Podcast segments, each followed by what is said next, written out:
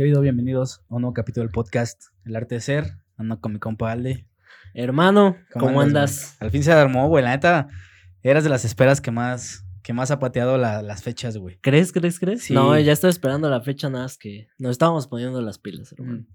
Para ser dignos para este, este buen podcast. la, invitación ya estaba, nada más no, no teníamos fecha firmada y se iba pateando, pateando, pero ya, al fin, güey. Ya. Se, me hizo, se me hizo chingón que ahorita que, que ya está aquí, te, te, escuchaste en el micro, empezaste a rapear, güey. sé que, sé que en algún momento. Un poco de rap, un poco de beatbox. Tenías, eh, pues, tus beats, güey. O sea, te llegabas a la música, incluso tenías una banda, ¿no? Hermano, tenía una banda. Desde que estaba muy, muy chiquito, este, me latió un buen la música. Y siempre le decía a mi mamá, bueno, de cuando éramos cuando era pequeño, pues éramos de escasos recursos y a mí siempre me gustó un buen la música. Entonces le decía a mi mamá, oye, este, debería, deberíamos comprar una guitarra, ¿no? Y me decía una guitarra para que. Y este. Le decía, no, pues hay que comprar un, un, piano, un teclado o algo. Y pues nunca se me hizo, hermano. Entonces. Este, pero mi amor por la música siguió creciendo. Entonces le empecé a meter al beatbox, empecé a hacer como mis propios beats. Y después fui conociendo como raperos de ese tiempo, ¿no? Que estaban como el Adrián, este en esos tiempos Eleptos, estaba Mexamafia, Inquisición. Entonces yo escuchaba a ellos y veía cómo iban haciendo sus pistas y de ahí como que me fue involucrando. Yo hacía mis, mis beats con, se llamaba FL Studio, no sé si todavía exista. este, pero iba haciendo mis beats y empecé a rapear. Y al inicio ni siquiera rapeaba nada, pero, pero me gustaba un buen, este, darle así. Aparte de una vecina que me gustaba por ahí.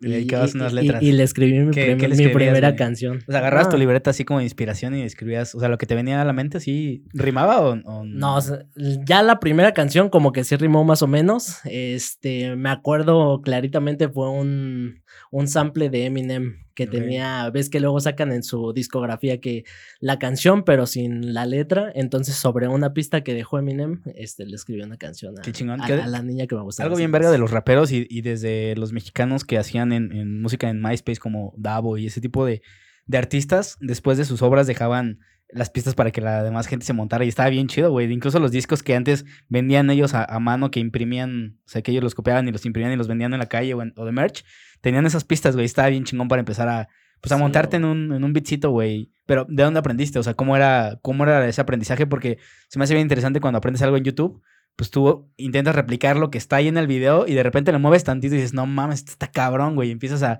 moverle con tus propias manos, pero si no tienes como una noción musical es bien difícil, ¿no? Sí, justa. No, para mí YouTube ha sido el maestro en muchísimas cosas. En YouTube aprendí a andar en moto, en YouTube aprendí a cambiar un foco, en YouTube aprendí, aprendí derecho en YouTube, me atrevo a decirlo. No mames. Te lo juro.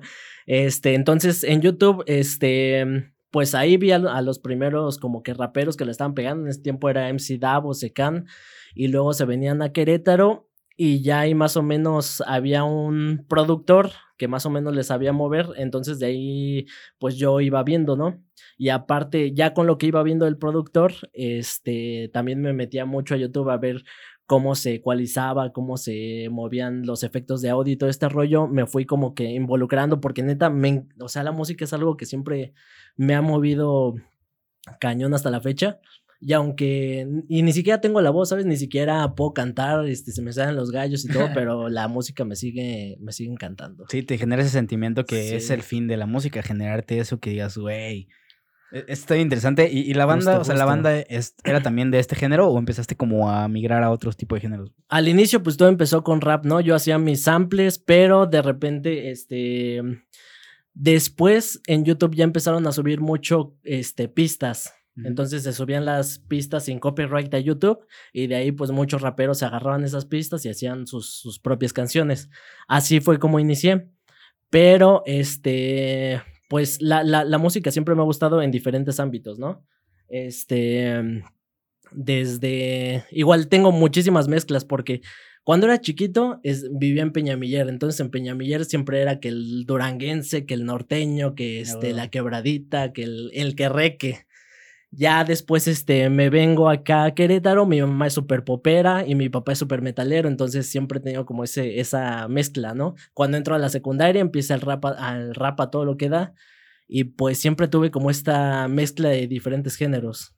¿Y, te, cuál te gustaba particularmente, güey? Porque A mí, se me hace chido porque mis papás vivían, mi papá vivía en un rancho, güey. Entonces también esa mezcla de, de, música que ahorita está normalizado que todo el mundo y los más frescos escuchan corridas tumbados y la chingada, pero antes era música de nacos, güey. Entonces era como de que lo escuchabas en tu pues en tu cuarto nada más, en tu disco, güey, estaba chido, pero sí se sentía esa como de, güey, no puedo escuchar esto con mis compas porque no les gusta, güey. Ya, ya, no, pues a mí siempre fue, o sea, a mí me, me veías la secundaria y siempre, siempre traía un audífono puesto, de hecho, de este de este oído no escucho muy bien, porque siempre traía un audífono puesto y así les iba este, platicando a mis amigos. Ya sabía que tal vez a ellos no les gustaba en la secundaria Velanova, pero a mí me gustaba toda la música, hermano. Y siempre, o sea, si ves una playlist que yo tengo, puede cambiar desde norteño hasta música clásica, hasta Schubert, lo que sea, y, siguen como este tipo de mezclas. O sea, tienes como tipo moods para cada... Ajá. O es, más... o es genérico, güey. O sea, te puede salir literal y seguirla escuchando es más como el, el mood, porque, o sea, puedes encontrar músicas románticas desde rock, desde este rap hasta pop, ¿no? Ya, o sea, si andas dolidón, te pones una playlist de Laura Sad y va a salir de todo, pero tristón. Laura Sad. Luego me pasas tu user para Música para cortarse las venas. Luego, me pasas tus playlists para ver, porque me gusta un chingo esa, esa variedad, güey, y se me hace bien interesante que, que, hay cierto tipo de personas que tienen esa gama tan amplia de, de música, güey. Hay gente que solo es un, un, solo género y te presenta todos los, todos los artistas de ese género, güey, pero es, creo que es mucho más sano escuchar de, de un chingo y aprender cómo se replica eso, güey, ¿no? Justo, justo. Y pues era eso. Entonces, lo que sucedió con la banda es que un día se hizo un concurso en una X universidad y este, pues a mí me gustaba, rap o sea, me gustaba cantar, pero pues nunca tuve la voz, ¿sabes? Nunca tuve como las notas y nunca fui a una escuela porque pues no había el suficiente presupuesto. Entonces lo que yo hice fue ponerme a, hacer este, rimas y a rapear. Entonces había un amigo que le gustaba el rock y tocaba la guitarra. Y había otro amigo que era baterista y él, este, estaba bien raro porque él estaba en la filarmónica. Entonces él, su música súper clásica, mi amigo súper metalero encontramos otra amiga que también canta y ella era mm, de rock súper pesado y pues yo que era el rap nos mezclamos y en ese tiempo me gustó escuchar mucho Tony One Pilots. Entonces dije, me gustó mucho las mezclas que ellos hacían entre rock y rap y dije, de aquí soy, hermano. ¿Y, cuál era, como que, qué, qué pieza del rompecabezas era cada uno? O sea, ¿qué aportaba cada uno? Porque si bien parece eh, que no tiene sentido o secuencia, güey. Cuando algo no tiene orden y se logra conjuntar es donde dices, güey, qué pedo, no sabía que esto podía existir, güey. Que cada tú que aportabas, por ejemplo, al arte de la, de la música que Al arte de la música, pues yo más que nada era la letra. Yo empezaba a hacer los, o sea, yo, yo iniciaba con el sample, ¿no? Este, igual con los programas que, que, existían en esos tiempos, que era FL Studio, yo iniciaba con el sample, le decía al de la batería, oye, este, estaría bien que le fueras tú, tú metiendo. Él es el experto, pero yo ya le ponía como los cuatro, los cuatro tiempos del sample para que él se fuera ajustando y ya nada más, este, me imaginaba como la melodía de la guitarra para que mi otro carnal fuera haciendo su, su propia melodía, pero ya pasada, o sea, la melodía que yo me estoy imaginando, pero que la pasara a la guitarra. No mames. Y ya, este, y ya después sobre eso, hacía la letra y hacía que todo hiciera clic, hermano. chingón, güey. Yo, yo siempre he tenido esa. O sea, tengo varios amigos músicos y que han. Y, nunca, y nunca estuve en estudios ni nada. Es, que eso es lo chingón, güey. O sea, que no necesariamente la academia te va a dar las bases para hacer algo. E, el, el conocerlo empíricamente te va a dar como el, ese juego y esas herramientas para hacerlo, güey. Ya después la teoría te, te dirá por dónde sí, por dónde no. Pero está bien cabrón, güey. Y este, este proceso de de estudio cómo era, o sea, se, dedicaban cierto tiempo al estudio o le dedicaban un tiempo y después iban a, pues, a tocar por allá, güey, supongo que también daban presentaciones, ¿no? Sí, estuvimos dando presentaciones, pero pues más que nada era, lo que a mí me gustaba era hacer música, entonces yo me concentraba en hacer música y como que los, en ese tiempo los toquines llegaban solos, porque pues no, nunca llegamos a cobrar nada. Pero este, en ese tiempo, como estaba en auge el rap, este, siempre subían que el flyer y como la, la bandita de la secundaria y de la prepa que fui conociendo ya me conocía, nada más este, subían el flyer y me invitaban y ya nos apuntaban ahí en el flyer. ¿Queda, recuerdo de eso? O sea, algo en YouTube, güey, algo, alguna pista por ahí que tengas. Este, no. Quedan las canciones. Las canciones sí están por ahí en YouTube. Las batallas de freestyle, es así, este, las borré por completo cuando decidí como dejar ya de lleno la música y dedicarme pues al, a la universidad, este, pues decidí borrar como esa parte de mi vida. Que, que, hoy, hoy sí me lamento, pero en ese tiempo era la opción, ¿sabes? Porque si no me decidía a ya cortar de lleno eso, yo creo seguiría ahí bien. O sea, te arrepientes de haber. Y no hay manera de recuperar eso. O sea, no hay ni una USB, güey, donde haya esas rolas, güey. Solo las canciones, hermano. Pero sí, las batallas sí tenían un buen de batallas y no, esas sí se perdieron. Pero, pero ¿qué era lo que te motivó a borrarlas? Porque, güey, es bien difícil a, la edad, supongo que, la, que las borraste, tener que eliminar archivos porque vivíamos en una época en la que estabas muy limitado en todo, en memoria y tenías que borrar y sabíamos el peso de borrar cosas importantes, güey, porque sabíamos que nunca más íbamos a tener, pero había otra cosa más importante que iba a llegar a, eso, güey. Las memorias eran de un giga, güey. Yo me acuerdo que tenía un, un tipo de MP3 cuando empezó todo este pedo de los dispositivos y la música pues ya digital y tenía un giga, güey, le cabían como 320 canciones. Entonces eran 320 canciones que tú descargabas y ya, güey, te limitabas a eso y no mames, ahorita Spotify tienes millones de música. O sea, sabíamos el, poder de tener que guardar, güey. ¿Cómo fue esa decisión y por qué dijiste, güey, o sea, a partir de aquí cambia mi vida o este pedo me trae recuerdo o, o carga cierta energía culera, güey? Pues no fue tanto el hecho de guardar, de que ya no tuviera espacio para guardar, porque pues espacio te digo, en ese tiempo de la secundaria como que ya, ya se había dejado el disquete y ya estaban como las, las memorias un poquito más actualizadas, pero sí fue como un, este, la verdad fue un cierre de ciclo. En ese, en ese año, pues, este, cuando estaba como en mi auge de, mm, acá con la banda, este, mis papás se divorcian, este, una novia que la neta quería un buen me deja, este, también me, me gustaba mucho boxear, y en ese mismo año pues me noquean, entonces como que una tras otra fue como unas piezas de dominó que me impulsan a, tener que cambiar mi ritmo de vida, ¿no? Porque pues también comienzo a vivir solo, entonces tengo que sustentarme, tengo que ver otra otra forma de ver la vida que ya no es a través de la música que pues lamentablemente nunca nos dejó como pues la lana para poder este, seguir viviendo. Cuando se divorcian tus papás, güey, y fíjate que se me, hizo, curioso que has, mencionado que te fuiste a vivir tú solo cuando se divorciaron tus papás. Es correcto. ¿Y cuántos años tenías, güey? Tenía como 18, 19 aproximadamente. ¿Y, fue por consecuencia de esto? Porque yo he platicado con poca gente que sus papás han divorciado, como las consecuencias que, que genera eso en tu vida, güey. Y hay personas que les impacta mucho y hay otros que no tanto. Mi hermana le afectó horrible, güey. Mis papás se divorciaron cuando tenía 6, ella tenía como 4. Y ella sí es de terapia a la fecha, güey. O sea, yo no tanto, pero sé que en algún momento replica ciertos patrones que viviste, ¿no? Y aunque en el momento a lo mejor no lo viviste tanto, pero después te traes un buen de cosas que si no las trabajas, güey, es una bomba que, se, que va a estallar en algún momento, güey. No, no, no, como que el divorcio de mis papás siempre supe que eventualmente pasaría, porque pues yo vivía con ellos, sabía las problemáticas que estaba viendo y yo sí lo vi de una forma como bastante natural que iba a terminar sucediendo. La problemática fue que pues este, decido vivir solo y es ahí cuando te tienes que enfrentar a otra realidad, ¿no? A que tus papás ya no estén ahí para que, para darte la lana y que sigas. O sea, pero les mandaste a la chingada o qué? O sea, no, no les mandé a la chingada. O sea, hasta la fecha los, este, amo a mi mamá, la sigo viendo y este, y le agradezco muchísimas cosas, porque mi mamá desde que era súper chiquito, este, aunque no teníamos suficiente economía, siempre fue bien trabajadora, bien chambeadora y siempre nos sacó adelante. Mi papá no tanto, pero pues, Un abrazo. Saludos. Saludos, saludos. ¿También lo frecuenta tu jefe o, De vez en cuando, muy rara vez. O sea, la última vez sí duré como cinco años sin verlo, pero pues... No mames. O sea, ¿vive aquí en Querétaro también? Sí, vive aquí en Querétaro. Órale, güey. Pero pues ya él hizo su vida y, no, no tengo nada que reprocharle, ¿sabes? Este, me ayudó bastante en lo que fue mi infancia. Le mando un abrazo y pues espero que las cosas estén bien. Sí, e, es que te digo que es, crucial cómo, cómo afecta en tu vida eso y de hecho te generas pues ciertas eh, idealizaciones de cómo debería ser la vida de adulto según lo que vivieron tus papás, güey, realmente. Y entonces, cuando realmente te, te, enfrentas tú a la vida adulta, desde que no mames, mi papá, ¿cómo le hacía, güey? ¿O qué no, como los memes, ¿no? De mis papás a, este, a los 19 ya tenían casa propia, carro, este, tantas propiedades. Y no, pues yo a los 19 ya andaba valiendo madre, hermano.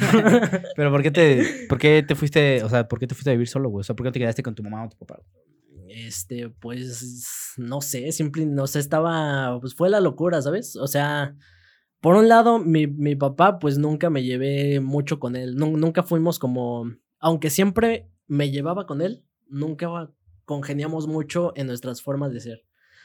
Y este, y con mi mamá, pues mi mamá ya tenía como su nueva pareja, su nueva, este, su pareja pues ya tenía niñas, entonces ya tenía como una, una familia realizada y yo no quería como intervenir tanto en eso. Órale, güey. Entonces en ese momento yo digo, creo que yo me sentiría incómodo este, ya a los 18 años dando ese cambio, ¿sabes? O sea, de, de ser el hijo único a vivir con una familia que ni conozco. Entonces, pues mejor dije, no, pues de aquí solo y, vamos a ver qué sale. Está cabrón, o sea, no, no, había tomado en cuenta que eras hijo único. Sí. Y pues sí, o sea, empezaste como a formar tu propio, tu propio rumbo, güey. ¿Qué buscaste? O sea, a los 18 o 19, ¿qué buscas cuando te separas realmente? La familia se separó, güey, en ese, en ese caso.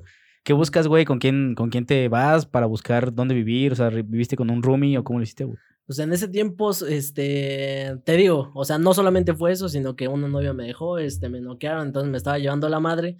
Y lo que yo dije fue, hay que cerrar un ciclo, pero hay que cerrarlo bien. Nunca fui con psicólogo, pero yo mismo decidí como cerrar mi ciclo borrando todo lo que ya había hecho conforme a la música y dije, a partir de aquí me voy a poner las pilas, me pongo a estudiar este, comunicación y luego me metí a derecho y luego empecé a trabajar en un despacho de abogados y dije, de aquí me agarro bien y no me suelto, este, le damos para adelante. Escuché un poco de esta historia en la que te cambias de, comunicación, que entraste a una clase, o sea, estaban todos este, como en tronco común y de ahí entraste a, a derechos, aplicaste para derecho y te quedaste, güey, pero se me hace, se me hace padre este cambio porque es muy común ahorita que cambies de carrera y entres como decir, ah, sí, me interesa esa carrera, se ve chida las materias y se ve chida la universidad, pero pues no visualizas más allá lo que es la vida laboral, güey, o de repente te topas algo que es mucho más interesante, dices, no mames, ese es el camino, güey. ¿Cómo fue este cambio de, dejar comunicación y ahora empezar en, derecho?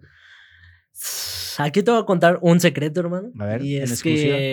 en exclusiva eh, la decisión por la cual yo decido entrar a comunicación es porque yo todavía tenía como ese anhelo o ese sentimiento de que según yo todavía me iba a dedicar a, la música, ¿no? Y que en algún momento yo iba a ser una, una estrella de rock, ¿no? Este, entonces, pues, comunicación siento para mí, este, que fue como un, voy a estudiar esta carrera mientras me vuelvo famoso. Y como nunca me volví famoso, pues dije, como que algo no está funcionando. Este, pero pues yo ya traía los antecedentes de que eh, cuando era la banda, pues yo editaba los videos, este, yo ya les sabía mover a los, a los, este, programas de música. Entonces, como yo ya tenía una noción de la comunicación, dije, pues esta debe ser la carrera a la cual yo creo le tengo que echar para adelante. ¿Cuánto horas ahí? Duré, me quedé en quinto semestre. Órale, sí es un chingo, güey. Pues más de la mitad, probablemente. Porque también estuve, mm, si no me recuerdo, un año o año y medio estudiando las dos carreras.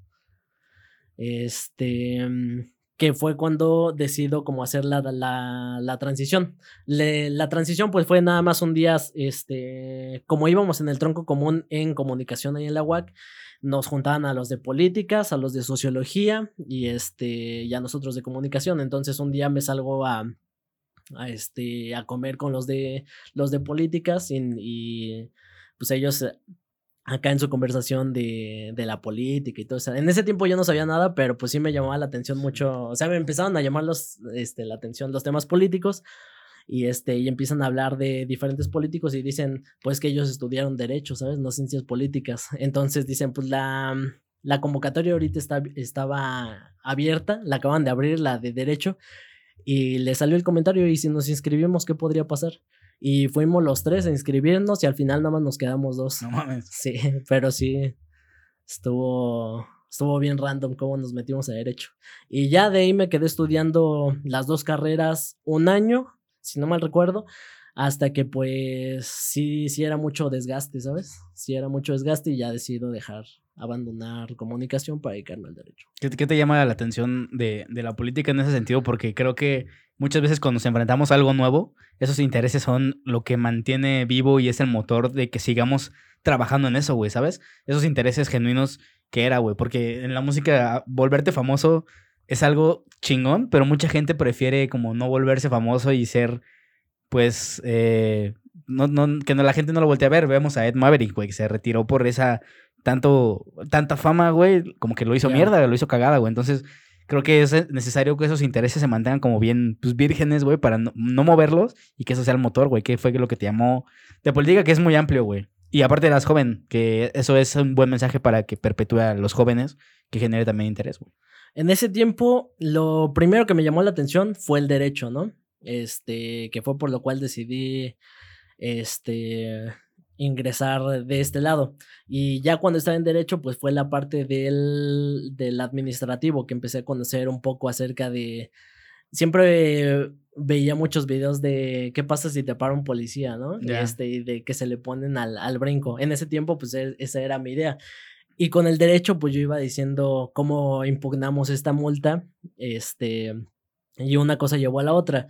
Entonces, pues la política se me fue presentando este, al mismo tiempo que el derecho y así fue como me fue un poco gustando y ya después vi las implicaciones que era un, un, rollo enorme, ¿sabes? Porque al inicio yo no sabía mucho de política, no sabía ni actores ni qué hacían. Para mí, al inicio yo pensaba que los de gobierno eran el gobierno y ya, yo no sabía que se, este, se vivía en municipio, estado, este, federación, o sea, yo no tenía percepción de eso ya hasta que estás ahí y entonces te das cuenta de la amplitud que tienen muchas cosas, ¿sabes? Porque muchas veces le echas tú la culpa de, no, pues es que mi municipio no tiene luz y vas con, este, vas con los de municipio y la luz ni siquiera le toca municipio. Entonces, el conocer ese tipo de, de situaciones, de ver a qué instancia le corresponde hacer qué cosa y quién no es el que está haciendo su trabajo, es lo que me hace como que me apasiona esa parte, ¿sabes? El saber a quién le toca, por qué nos está haciendo ese trabajo y cómo podemos mejorar como sociedad para vivir pues algo, algo fregón. Sí, de hecho justamente en, buscando TikToks sobre política y, que puede interesar, güey, me topé que mucha gente no sabe que el poder, o sea, si tú le preguntas a alguien en la calle que cómo se divide o quién tiene el poder máximo en el país, se lo otorgan al presidente, güey. O sea, y hacen menos a, los, otros dos poderes, güey, ¿sabes? Al legislativo y al judicial. Exactamente. Y luego e, en, esos mismos eh, escala, pues ahora sí en el ejecutivo también hay, o sea, hay una Cámara de Diputados local, güey, y luego hay una federal y la gente no sabe distinguir en eso, güey. Si fuera esto un podcast de, de, política para dummies, ¿cómo explicarías primero los tres poderes, qué hace cada uno y qué le corresponde? Y después vamos a los niveles estatales, federales y municipales. Pues los tres poderes, ejecutivo, legislativo, judicial, legislativo, pues son las justamente las cámaras de diputados y senadores. Que se encargan de... Este, que se encargan de hacer las legislaciones, las leyes con las cuales nos regimos nosotros como sociedad. Este, el ejecutivo, pues son los que se encargan de, mm, es el presidente y sus diferentes secretarías que se encargan de dar apoyos, de, este, de que el, el aparato del Estado vaya funcionando y el judicial que se encarga de que las leyes estén aplicando. Eso a nivel federal.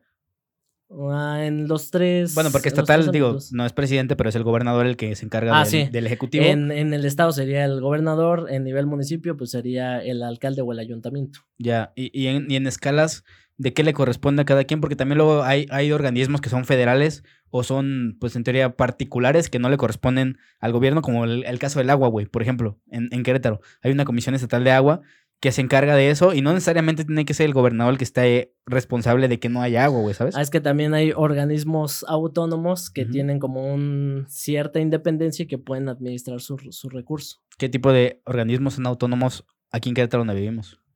Este... Digo, generales, porque hay un chingo, güey. Sí, sería pues como el tema del IEC o así. El IEQ. Ajá. Que se encarga de las elecciones. Es correcto. Pero casi siempre, o sea, más bien, ese organismo de elecciones es autónomo en todos los niveles, ¿no? Ajá. Es que en, todos los niveles te vas a encontrar estos tres y aparte organismos autónomos que se les dota de cierta autonomía para que si alguno de estos tres, este, no sé, quieren hacer de las suyas, pues no intervenga este, ¿no? Porque antes, por ejemplo, las elecciones estaban completamente a merced del, del, del Ejecutivo y cuando se dan cuenta de que el Ejecutivo pues puede hacer lo que quiera, este pues se nombra este organismo que tenga autonomía para que no haya arbitrariedad en estos. Pero aún así, digo, también se manchan esos organismos autónomos de quien está en el gobierno, güey. Vimos hace poquito el presidente del PAN exponiendo un caso de que sé cómo se iban a dividir eh, en caso de que ganaran, digo, son, están participando varios partidos, incluía notarías, güey. Dices, no mames, que tiene que ver la notaría que es totalmente autónoma con lo que el Estado o que no le compete al Estado o que no le interesa al Estado cómo se dividan eso. O sea, al final se salpican, güey. Es que es por eso, o sea, para que un sistema funcione, debe también ver mucha, este, como dirían, cada pueblo tiene el gobierno que merece. El gobierno siempre se va a estar ampliando. Este, y es justamente una de las críticas que hacen los, los nuevos liberales de que al contrario, el gobierno debería estarse reduciendo este, y que las personas sean las que tengan más libertades este, sobre estas, para que no haya más organismos y más personas este, cobrando, cobrando de gobierno y de nuestros impuestos y que realmente este se reduzca y que las personas pues tengan más libertad de elegir cuáles son las cosas, porque no sé, ahorita se crea un organismo autónomo, pero el día de mañana se crea otro organismo que vigile a este organismo. Y el día de y pasado mañana se crea un organismo que vigila al que vigila al organismo autónomo. Y al final, pues es una cadena de mando, porque al final del día siempre se pueden seguir creando organismos, se pueden seguir ah, este, generando más corrupción, pero el hecho es que la sociedad se vaya dando cuenta de eso y que en vez de crear más organismos, vean la forma de mejorar este sistema para que pueda funcionar de una forma adecuada. Ya, y eso le compete directamente al, pueblo. A, tus tres poderes. Ah, y al final, como vivimos en una democracia, pues le, le compete al pueblo. al pueblo elegir quién va a tomar esas decisiones. Le competiría al pueblo. Eh, es todo un rollo porque o sea, te diría que es la democracia, ¿no? O sea, la democracia se concentra en el pueblo, entonces el pueblo debería educarse para saber justamente que no piensen que todo, que todos somos gobierno y ya, sino deberían educarse para saber justamente lo que te platicaba al inicio, ¿no? De qué le corresponde a cada instancia para saber cómo resolverlo, con quién acercarse y de esta manera tener buenos métodos de este cómo debería funcionar el sistema. Este, pero al final del día si los si el pueblo confía demasiado en su gobierno y el gobierno te da una mala educación, como decían por ahí, ¿no? De, nada sirve educar a un pobre si le das una pobre educación. Entonces, es un círculo vicioso que llega, que lleva un pueblo este, a la desgracia, como sucedió en Cuba, como sucedió en Venezuela y, y en este tipo de sistemas que pues lamentablemente no funcionaron y que se llevan al pueblo de calle. Ya, y, esta educación, de, ¿de dónde crees que debe partir, güey? Porque si bien ahorita hablamos de los poderes y, de cierta manera nosotros tenemos el privilegio de conocer ese tipo de información y tener acceso a eso y poder manipularla, estamos conscientes que hay gente que no está, pues que no tiene esta información, güey. ¿A quién le corresponde informar?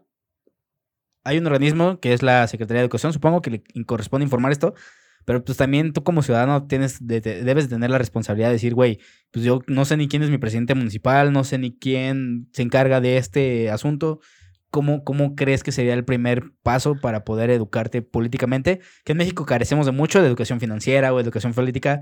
Para quien estás eh, viendo este clip, eh, ¿en dónde, cómo partir para generar educación política?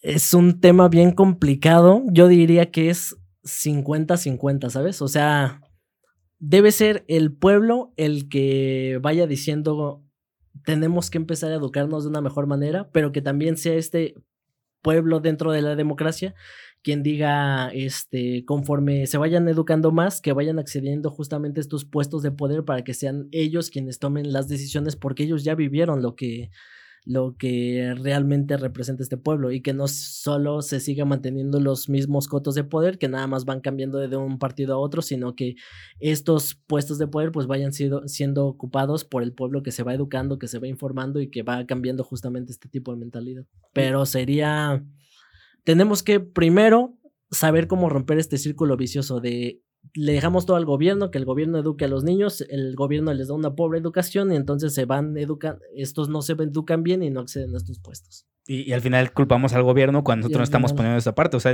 igual los papás, o los papás tienen la responsabilidad de decirle, oye, hijo, ¿qué viste en la escuela? Y, aprendiste esto, y si está bien hecho o no, yo te complemento con esta parte. Entonces tú estás poniendo de tu parte como educador y no solo le dejas al, gobierno que haga el 100% de las tareas. Sí, sí, sí. Pero pues también tiene su responsabilidad el gobierno, ¿sabes? Tanto el gobierno como el ciudadano tienen su parte de responsabilidad. Ya, ahora tú estando de este lado de cierta manera el gobierno ¿Cómo crees que sería la manera ideal de que los ciudadanos exijan al, político que sí le corresponde esa tarea? supongamos que ya se educaron y si van con la instancia correcta a exigir X o Y, güey. Empezar a ocupar los puestos de poder. Ok. Empezar a ocupar los puestos donde se toman las decisiones para saber cómo mejorar este sistema educativo, cómo mejorar los programas sociales, a dónde debemos dirigirlos este, de una forma adecuada para este, romper este círculo vicioso y poder llevarlo hacia un mejor lugar. Ya, e, eso se me hace sumamente interesante y justamente estaba reflexionando estos días.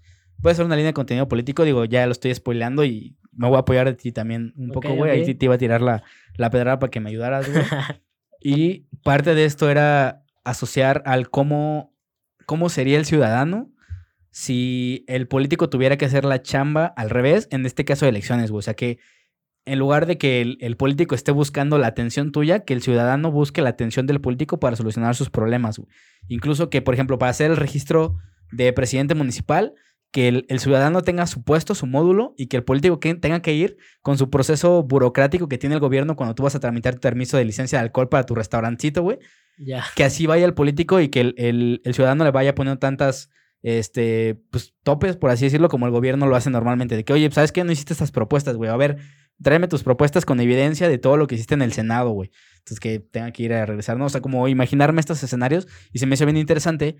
Y obviamente, cuando tú propones algo, en el caso del ciudadano, pues tienes que imaginarte que tú estás en ese puesto, güey. O sea, no puedes llegar y criticar en, TikTok en un comentario de que, ah, que chinga su madre el presidente. Pues, güey, a ver qué propones tú, güey. Y normalmente la gente nunca propone nada, entonces ahí es donde vale madres el que querería resolverlo porque no resuelve nada solo comentando en TikTok.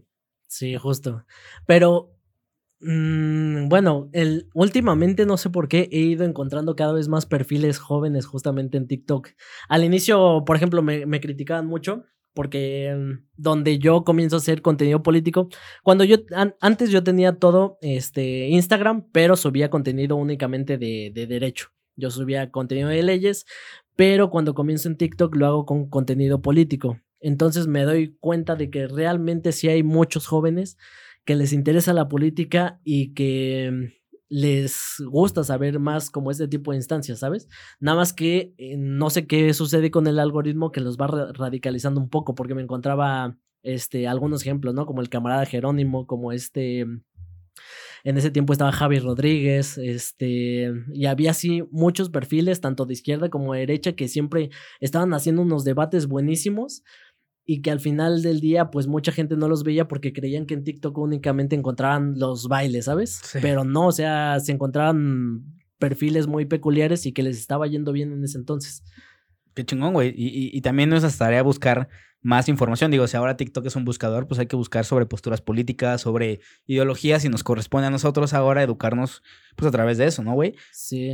se me hace interesante. lo, lo, que sucedió ahí que se me hizo brutal, sobre todo fueron los debates, porque en ese tiempo sí había, como el, el, algoritmo te radicalizaba entre izquierda y derecha, siempre se estaban confrontando. Y al final lo que era bien apasionante de, en este ejemplo que te estoy poniendo TikTok, pues era que como uno de bien derecha, como uno de bien izquierda, se terminaban haciendo amigos ya en el debate. Eso, eso no pasa en persona y ni con generaciones anteriores, güey. Sí, pero es que ah, eso sucede en TikTok porque saben cómo llegar a un acuerdo, ¿sabes? En la vida real no sucede tanto porque al final del día es de izquierda o de, de derecha, a veces lo único que quieren los políticos es ser pragmáticos para llegar a un punto y y acceder a los puestos de poder, que al final del día no es lo más retribuible, ¿sabes? Por eso yo me enamoré de esta parte de la política este, hecha en TikTok, porque sí se veía como una dos personas que realmente les apasionaba su tema y aunque se estuvieran conflictuando, aunque estuvieran ahí luchando por defenderlo, podían llegar a un punto en acuerdo con el otro lado. Y eso estaba bien, bien. Los intereses pasaban a segundo plano y los ideales eran los que intentaban perpetuar sobre eso, güey. Sí. ahorita en, posturas políticas sí quiero regresarme un poquito a, cuando empezaste en, Derecho y en, el contenido que hacías político. ¿Cómo empiezas a segmentar hacia qué lado te quieres ir? Porque al final hay un izquierda, derecha, centro. ¿Cómo empiezas a decir, sabes qué? Con esto me. O sea, soy afín a estos valores, soy afín a esto otro y creo que también vaya evolucionando de cierta manera. O sea, sería naturalmente que, o bueno, que, que, vaya evolucionando, ¿no? Y vemos que los partidos se pelean entre partidos, se pelean entre los, entre opuestos, güey. A tu edad, ¿cómo fue que, que fuiste eligiendo, por así decirlo, de qué bando ibas a estar, güey? Igual que la música, hermano. Este. Igual que como, te comenté que desde niño crecí con este guapango y que luego duranguense y que luego otro me sucedió exactamente lo mismo con la, con la política. Cuando yo entro a comunicación, pues estaba en política, estaba en sociología y nos enseñaban mucho la parte, este, la parte del socialismo, de la izquierda, de los grupos revolucionarios. Y cuando entro a derecho, que sigue siendo la misma, la misma escuela, nada más diferente facultad, te das cuenta completamente del, del otro paradigma, ¿no? De cómo pueden moverse las leyes, de este, la libertad económica, de este, este, los paleolibertarios y todo este rollo. Y entonces tienes los dos, bueno, para mí en, este entonces, como realmente visualicé las dos espectros políticos, pude como tomar una decisión de con, cuál podía congeniar más, porque incluso este, durante este mismo proceso, pues también leí, me fui enamorando como de la lectura. Fui leyendo a Keynes que se le considera como del, del centro, entonces durante mucho tiempo empecé leyendo de izquierda, luego me fui al centro y luego me fui a la derecha. Este, y todavía sigo teniendo mis conflictos este, con todos, ¿no? Que al final es, es eso, eh, tener este tipo de debates para saber cuál es, este, llegar a una realidad que realmente favorezca a todas las personas. Pero si me preguntas mi ideología, pues a mí sí me, me enamora, me llena y, y leer este de libertad económica sí me fascina, como a Murray Rothbard, como a este diferentes autores, Adam Smith, la, la mano invisible, todo este rollo me, me, empezó a fascinar y pues de ahí fui tomando yo mi postura, sobre todo con un, un video, hubo un video que sí como que me marcó demasiado, que era este, la, la fascinante historia de mi amor con el, con el capitalismo de Javier Milei, que sacó como en 2019, cuando estábamos en la pandemia, siempre este, ahí pegados en la computadora. Vi ese video y como que me enamoró, ¿sabes? Y de ahí empecé a leer a Murray Rothbard, este, a Mises, eh, a diferentes este, autores de libertarios y me empecé a enamorar. ¿De qué trata este, este video de, de Milley?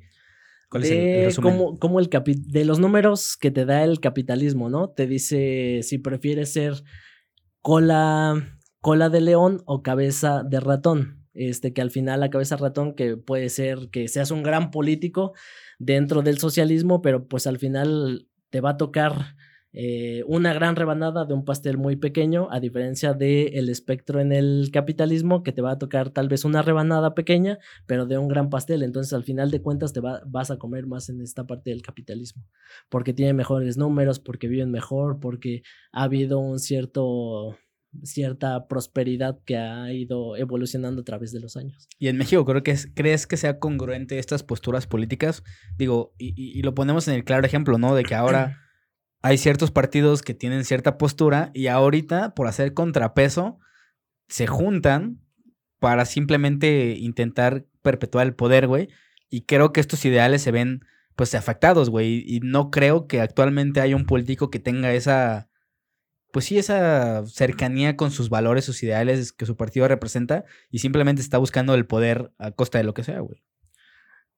Ah, al final del día, como, como te había dicho, muchas veces en la realidad, pues nos encontramos con este tipo de situaciones donde ya ves muchos que son un poco pragmáticos para encontrar el poder, pero al final del día sí ves muchos jóvenes que tienen como esta cercanía hacia los partidos y hacia, sus valores que sí les llaman la atención, ¿no? Y yo todavía me considero de esos de, de que realmente lee, que se pone a vivir y sentir las doctrinas.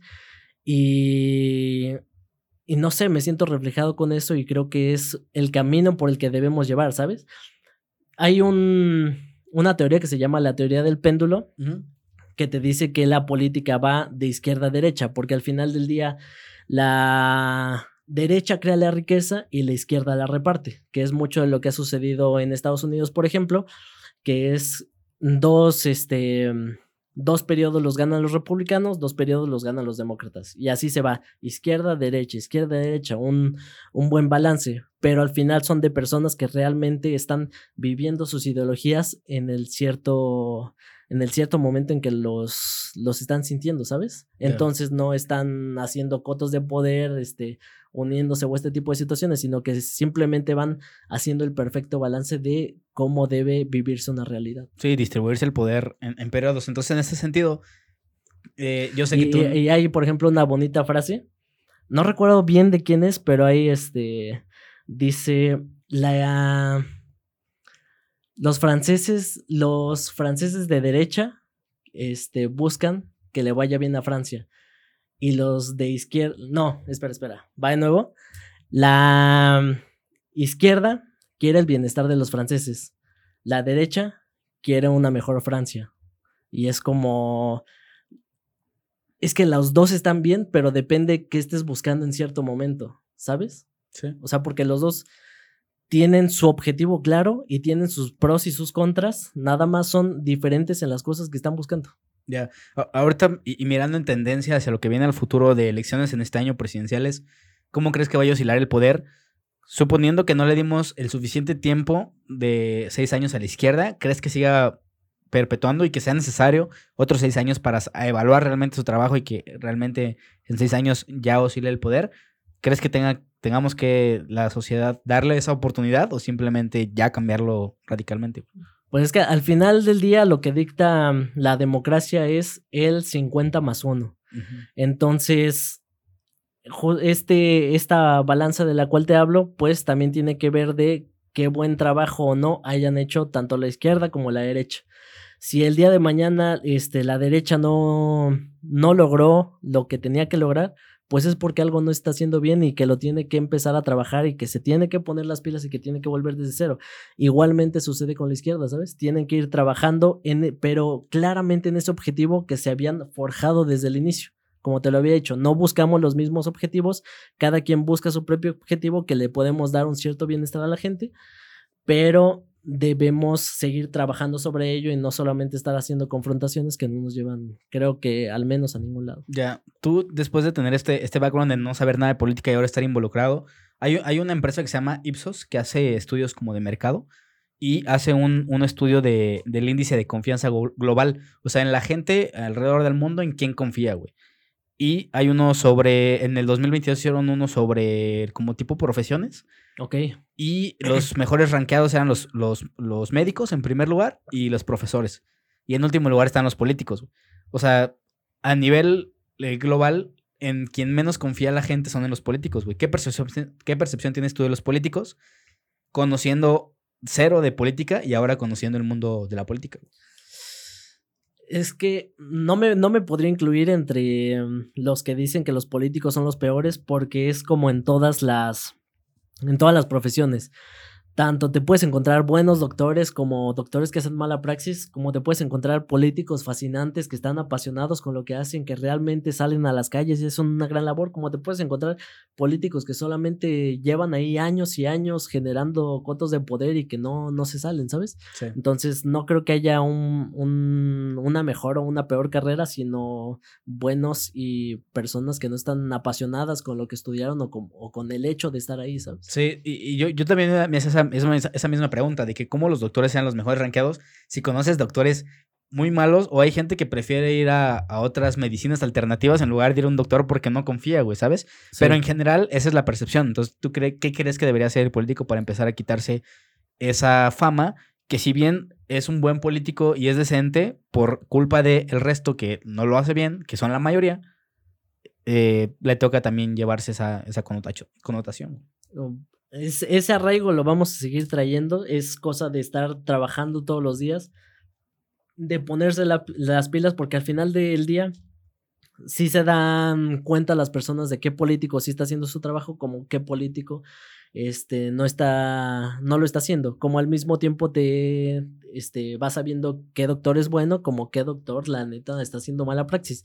Entonces, pues es cosa de buscar mejores perfiles, como te decía, que la misma sociedad sea la que vaya tomando estos cotos de poder, que se vaya educando y que realmente vaya accediendo a estos, a estos espacios para que vaya viendo más, más personas que realmente les apasione la política y que no estemos generando nada más que la política sea igual a poder, sino que la política sea igual a una pasión de seguir sirviendo a, las personas. Ah, wow. Carnal, pues muchas gracias, güey. Yo creo que con esto podríamos ir cerrando. Eh, ¿Vas a empezar a hacer otra vez contenido?